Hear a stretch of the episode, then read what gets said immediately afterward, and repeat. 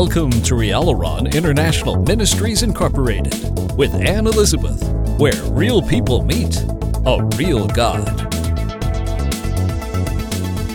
Welcome to Rialaron. I'm so glad that you have joined me for our look in our lesson at the faith map. I know you have enjoyed this as much as I have. Grab your map and let's continue. During this faith journey called life, you will encounter different events, circumstances, years, and situations that will try to cause you to doubt God's word. We know that doubt, uh, the origin of doubt happened in the Garden of Eden where Satan said to Eve, did God really say? See? Okay, so he will always try to get you to doubt God's love for you, God's word for you, God's promise to you, and you must resist it, ignore it, and believe God. Put God in front of you in the promises and then just keep trucking with God. And ignore all the chaos. Okay? And you will receive your promise in God's time. God's time. You must hold on to God's word throughout all the situations you encounter, throughout all the time elapsed, throughout all the disappointments in which you have experienced in order to receive the promise of God. We know that life is full of situations, it's full of afflictions, it's full of disappointments, it's full of people lying to you or leaving you or abandoning you, forsaking you. It's um, it's full of flat tires right? It uh, sometimes we lock our keys out of our car, whatever the case. It goes on and on and on. We just take a deep breath and look up and say, you know, help me, Lord, right? God's grace. I have a friend, and every time something would happen, he would say, "Grace, grace, grace, grace," meaning help, help, help, because that's what g- grace is. It's God completely helping us. Amen. But he knew that from the very beginning when he made us that he was going to have to help us. So anytime you say grace, grace, grace, help, help, help, and God is right there. And we know that life has uh, valleys and it has it has uh, high terrains, it has cliffs, it has mountains, and God's the big adventurist. And He will take you, He will take you to faith school. Okay, he will, he will grow you up. He will put some biceps and triceps upon your faith. And he will do that through what? Adversity. You know, when you go to the gym and you lift weights, the only way that you're ever going to see uh, anything developed in your body is by picking up something heavier than your toothbrush. You know, we have, you know, you have to pick up something heavier that it's harder to exercise that muscle. And we know that by heavier weights and resistance that a muscle develops. And so how does, how would God develop faith? Well, by something higher than you've experienced and something tougher and uh, a little bit more waiting and a little bit more, what does my word say? And then he comes through. I have been there and over and over and over and over again. I should write a book upon all the things that he, all the faith events of my life, you know. Um, it, there's just too many to name in, in all areas finance, business, uh, children, um, health. But every, every time he has come through. He has come through because he cannot deny himself. He cannot deny his goodness. He cannot deny his word. He cannot deny his integrity. God is beautiful. He's a beautiful person and he cannot deny himself. I have never met a more lovely person than God. Never. Eh, he's, he's beautiful and he, he, he may not be your father yet, but he is your creator. And if you want him to be your father, it's what he longs.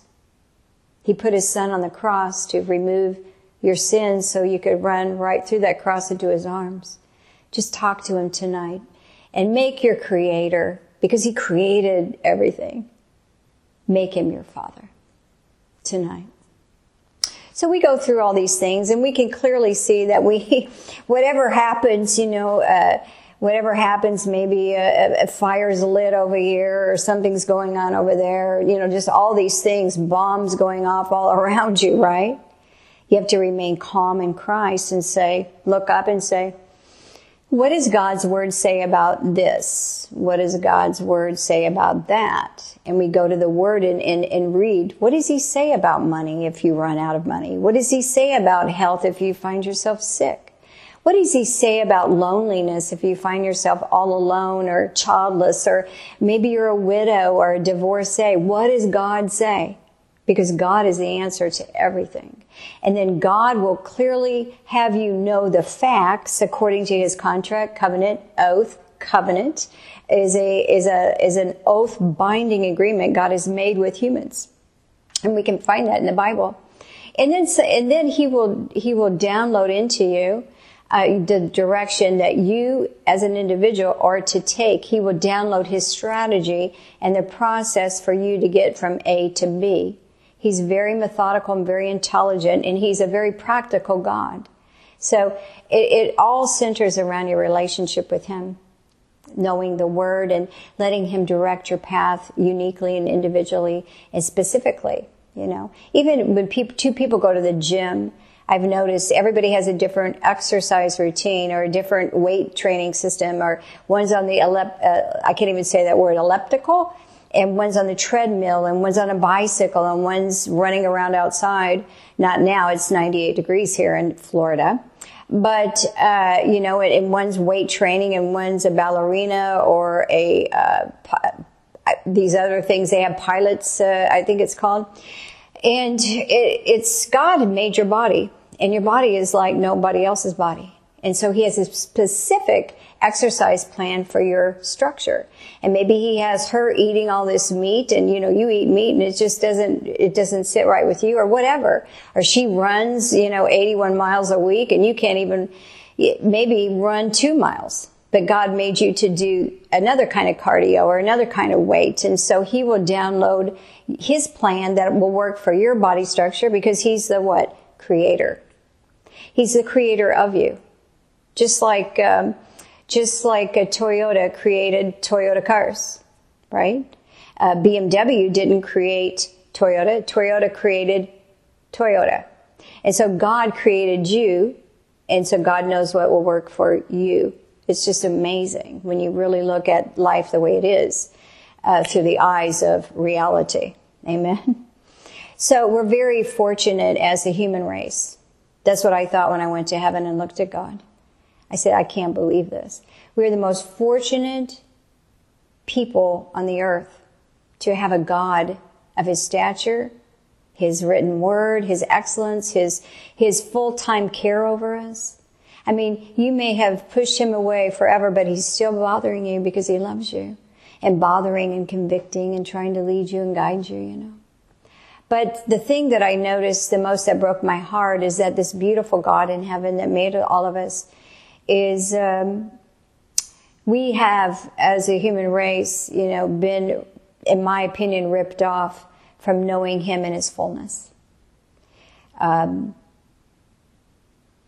pick up a Bible and begin to read every word of it and get to know Him, and He'll reveal Himself more and more to you. And it's it, you never get to the end of God because He's infinite there is no end to God. It's like going up in the sky and all you see is air. There's no end. And you think, well, I'm going to take off running this way and I'm going to see the end. I'm going to, I'm going to get, come up against a wall. There's no end to God. There is no end to God. I was like, this is unbelievable. I said, you're, you're, you're, there is no end to you. You're, eternally expansive and forever. He's like, yes. And I've made things that no man has seen. I've made ages no man has seen. Come with me. Be mine. Do life as I have commanded so I can keep you forever, Annie. He's a beautiful God. The Bible clearly tells us um, Hebrews 6:12 it says Be not slothful. Don't be lazy. You know, we have a lot of lazy people. But be followers of them who through faith, they believed God. They didn't have something, but they believed God through faith and patience. That's one thing you're going to have to do. If you're going to have faith, guess what else you need? It's called patience. See the time? Who's in charge? I know all about patience. I waited. He's made me wait, wait, wait for things. Wait, wait, wait for things. And then he gives them. But I have waited, I waited one time for 13 years. I waited another time for 16 months. And now I'm in a 14 year waiting period on other things. But there's a long list of things that he's, he's crossed off. But it's his time. But I still love him and I can do without those things on my list. But I can never do without his presence. I love him and I love doing life, everyday life with God. He's, he's a father. He's a savior. He's a friend. He's a coach. He's a helper. He's a teacher. He's an artist. He's a singer. He's a musician. He's a writer. He's a tech. He made tech. He's um, a chef. He made food. he's a seasoner. You know, he made seasonings. He's he's our dad, and he loves us, and I love him too, and he loves you. We can read in. Uh, James chapter 1, beginning in verse 2. It says, My brethren, count it all joy when you fall into diverse temptations, when you fall into different, various temptations.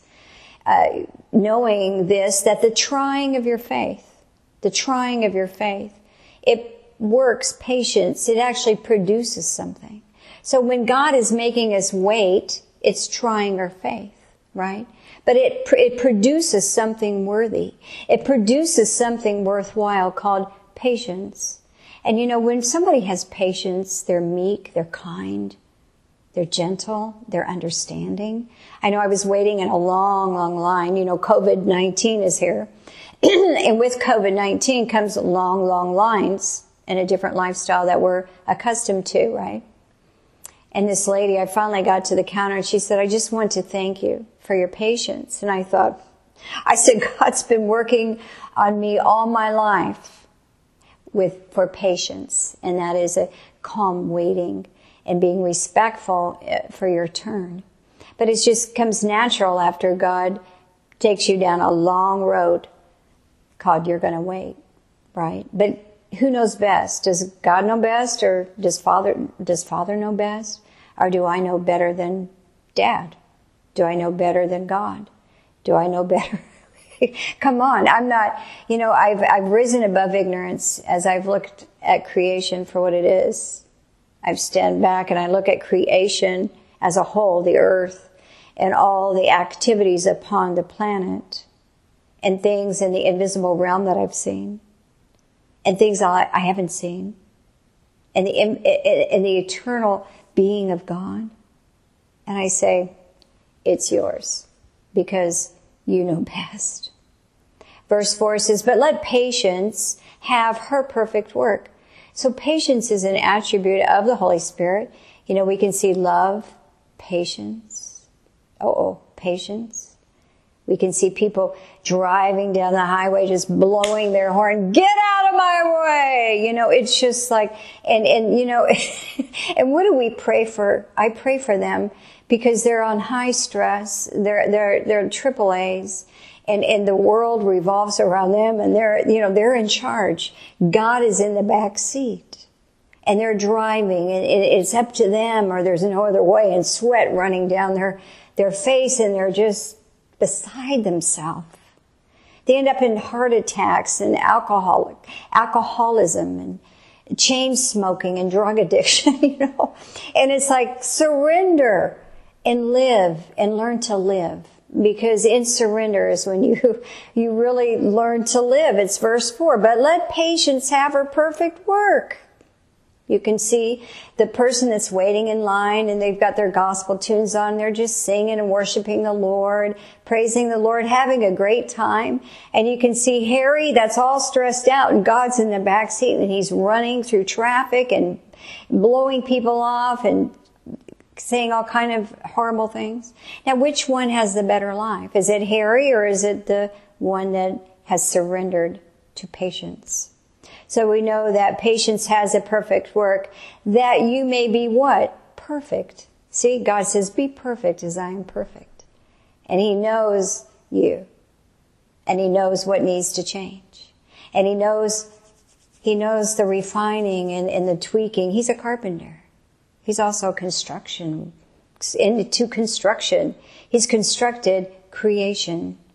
And He constructs the people within creation. And He's making us perfect and He knows what to do to get us to perfect. And He wants us entire and He wants us wanting nothing. So that we can sit in that car and all hell's breaking loose all around us and we're, we're in a line from here to Mars, you think. And we got our gospel tunes and our, and maybe some preachers and we're just praising and enjoying the fellowship of the Trinity in our own little world with God. Amen? I mean, the earth is the Lord's. And we don't have to live in the crazy system blowing horns and trying to get, you know, get our way and, and climbing over people. So we can see by this scripture that it tells us that our faith will be tried. Tried. Trying in the Greek is the word dokimion. It means the proving of. Our faith will be proved by what we do when we're waiting. See? Faith is improved when God gives it to you and you say thank you and you open up your present. It's in the years where you do without and everybody else has and you want a new car you want a new car and everybody at your Bible study group has a nice car and one just got a brand new car and she showed it to you. It's just exactly the kind you wanted. And you go out and she's behind it and she opens it up and it has that fresh car smell. It's just beautiful and it's the, it's white. It's the color you wanted and it's got the, the, the leather interior, the taupe or tan interior. And it's exactly what you wanted exactly what you wanted, but you didn't get it. You're still driving the old car that the title's not even in your name. And somebody else is, is paying the insurance for you. But she got it and she's, she's, she, why did she get it and I didn't get it? And, and, and, you can go around the room in your Bible study groups and you go home and, and you sit down and talk to God and you make a list and say, why, why, why haven't I got it? Why, why haven't I got this? And why haven't I got that? And why, why am I still single? You know, I, I, I pull up social media and oh, she's getting married and that one got married. And I've even prophesied to a girl one time at a meeting. I, I said to her, it just came out. It was just the Lord speaking. You know, when you prophesy, you tell something about their future. Uh, prophecy is a future situation coming. You know, we know that God is always telling us in advance of things forthcoming, as his son is an example in the Old Testament. He came in the New Testament, right? We know the, the end times are coming, the book of Revelation. We know the rapture's coming, the great falling away, the tribulation, Armageddon, uh, et cetera, et cetera, the new ages, you know, because it was foretold. And I, I prayed over this girl and I said, you're going to marry a converted Muslim that's now a Christian. I couldn't believe it. It was so detailed. And uh, about a year later or so, she, I got a got a text from her, and she says, "You're not going to believe this." And she said, "But uh, I'm engaged." And he's exactly what you told me. I said, "Well, that's just the Lord. You know, the Lord wanted you to know that that's where you would be."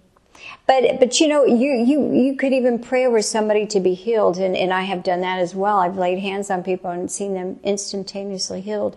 And I come home and I say, well, what about A, B, C in my own life? You know? And God said, oh, I'm going to restore you. It's who I am. But you're going to wait for my, my time. You're going to wait for my time. And so then you can see other people going on vacation. They go on vacations. They go to the biggest, beautiful, most beautiful places uh, and stay for, for a week with their family. And you haven't been on vacation for years. You say, well, you know, God, when do I get to go on vacation? He says, well, you're just going to enjoy my presence and let's get some things done. You say, okay. Because you know what? It's God's timing. They're God's gifts and it's God's timing. And we have to surrender to the authority and magnificent beauty of our God and to respect Him that way. It's called respecting God when you give Him the watch. That's respecting God. So, our faith will be proved by what we do in the waiting time. This do is an action word. Will you continue with God, trusting and obeying, or will you walk away from the faith altogether? You know, I'll never forget when God gave me a dream. He gave me a dream years ago, and in the dream, He showed me what was going to happen in my marriage and into my corporation and into my life would never be the same. That story is in my book, Boots and Lipstick, and you can find that on Real God. And um, it all came to pass it all came to pass. And I saw one day in my home office, uh, before the final, uh, the final knife hit the whole nine yards, the devil stood there and he said, I'm waiting for you to walk away from the Lord. Because when you do, I will destroy you. And then God showed me the demons that had surrounded my life to lure away my, my, um, my husband and to take down what I had. And God works with people, but He doesn't force them into choice. You know, everybody has a free will. And uh, I saw them how happy they were, and they were giving the devils were giving each other high fives that they were able to take down my life. But uh, I also saw in the dream uh, at the end when I was running down these steps, I saw two books. I saw the Satanic Bible, which represents the world system, and I saw the Bible, which represents the kingdom of God and I picked, of course, up the Bible. And that's all I had to begin my new life with. And I'm here today because God is real and He's a covenant keeping God. What He's promised, He will do. We know that God is not a man that should lie, for the Bible tells us in Numbers 23:19, God is not a man that he should lie, neither the son of man that he should repent. Jesus Christ isn't going to repent because he doesn't have anything to say, I'm sorry. You know, he comforts us and he, he has said, I'm so sorry that you've gone through this. But he never does anything that he has to say, I'm sorry. He tells us he comes and he comforts us. And I've heard him say, I'm so sorry that you've gone through this. But we are in a spiritual place, in a spiritual battle called earth until we leave. So Jesus isn't going to repent. Has he said and shall he not do it? Has God promised and will he not fulfill his promises? Or has he spoken and shall he not make it good? Of course, God is 100% pure. Hebrews 6:18 reads that by two immutable things in which it was impossible for God to lie, we might have a strong consolation, a comfort. We who have fled for refuge, we run into God and let him be our father.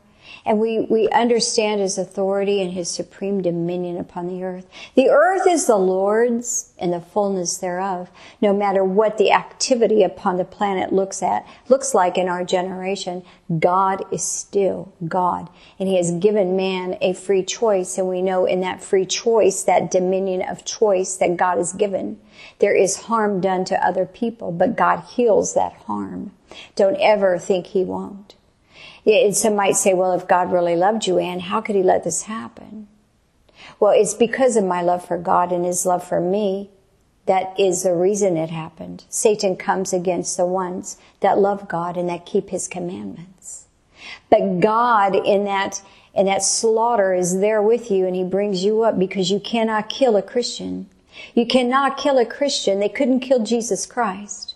They hung him on a tree and they, they stripped him down to nothing and they slaughtered him like a, the Lamb of God.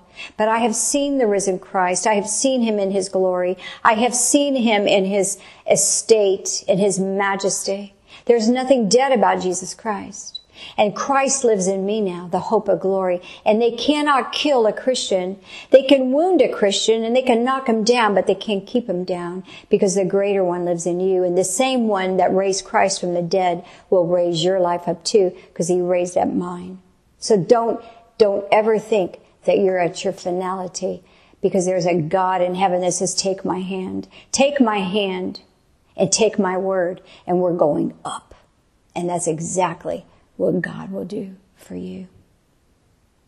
We can read in scripture that God was true to his word in all accounts as found in the Bible. Hebrews 6, beginning in verse 13 reads, For when God made promise to Abraham, because he could swear by no greater, who stands above God? The only thing God looks up to is his word, Psalm 138 2, which is him, his son is named the Word of God in the book of Revelation 19, the word dipped in blood, and he's in a vesture dipped in blood. Because he could swear by no, no greater, he swore by himself. He couldn't give it somebody greater, God. He looks up at his word, his oath is eternal. As I live, says the Lord, saying, surely blessing I will bless thee and multiplying I will multiply thee.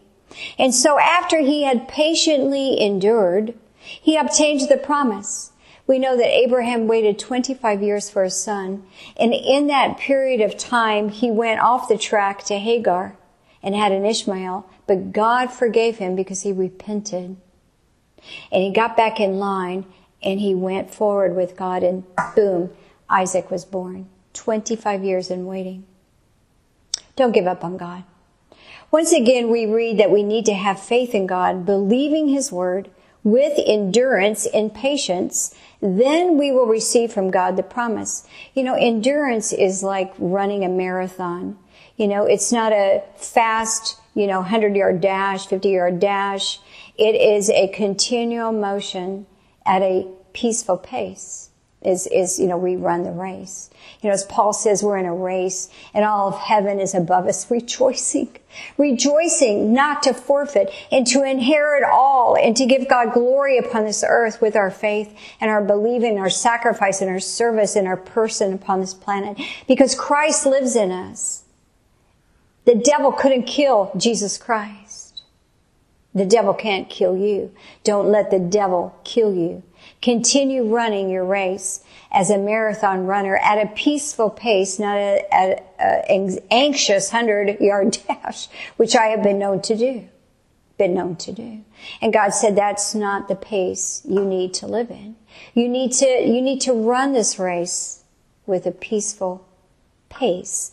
You press play, not fast forward, because this race never ends until you're gone. You'll never get to the end of your work, Annie, because it continues, it expands and it builds and it, you know. So you don't need to rush. You don't need to be full of anxiety. You don't need to press the panic button every morning. You need to, good morning, Lord. Because he is the Prince of Peace, not, not, not the God of chaos.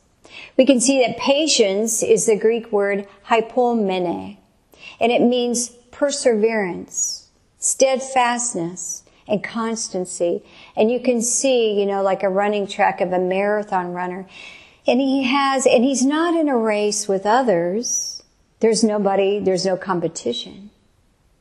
It's just him and God running, running their race, a peaceful pace, going about doing the Father's business the way that he told you to do it, and when he told you to do it. And God will even interrupt your race and say, I want you to get off the tracks and go get a, go, go for uh, an ice cream or a coffee or, you know, maybe go to the organic smoothie bar or, you know, the fresh food market or go buy yourself a, a, a new pair of shoes or go get your nails done or go play golf, you know, take five.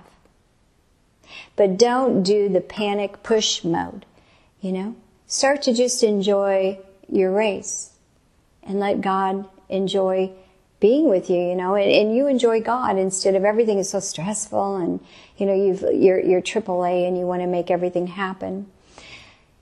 Take a deep breath and say, I'm going to do a new pace. And we know the characteristic of a man who has not swerved from his deliberate purpose. And we know the marathon person has gotten their goal that God has downloaded. This is what I'm going to have you do. Like he told me, and I'm, I'm an evangelist and this, that, and the other. And, and I know exactly what he's going to, the finale will be and the goal. And I, I can't dart to and fro, you know, I have to do things on his schedule, his calendar, and have that pace so that I can, I can do that work as unto the Lord and for the Lord. But, but we're not swerved from that, that goal by, by outward, uh, outward attacks or, or people don't like us or we don't have any likes on our social media or nobody likes our emails or nobody's, you know, this, that, and the other. You know, we don't get, uh, our, our deliberate purpose from man. We get it from God. And that way we can last. Deliberate purpose. And, and we're loyal to the faith and we have piety, which is holy, holiness. And we keep that even in the greatest trials and sufferings. Because he who was with Christ in his suffering is with us in our suffering. And God said, after you have suffered a little while, I myself will bring wholeness to you. You know, there's different kinds of suffering. That's, that's a whole nother topic. But sometimes when we are in a race and we're running this race, you know, we can have different suffering, such as our emotions, you know, or uh, just different things come up. But we know that we never, never quit. Good night.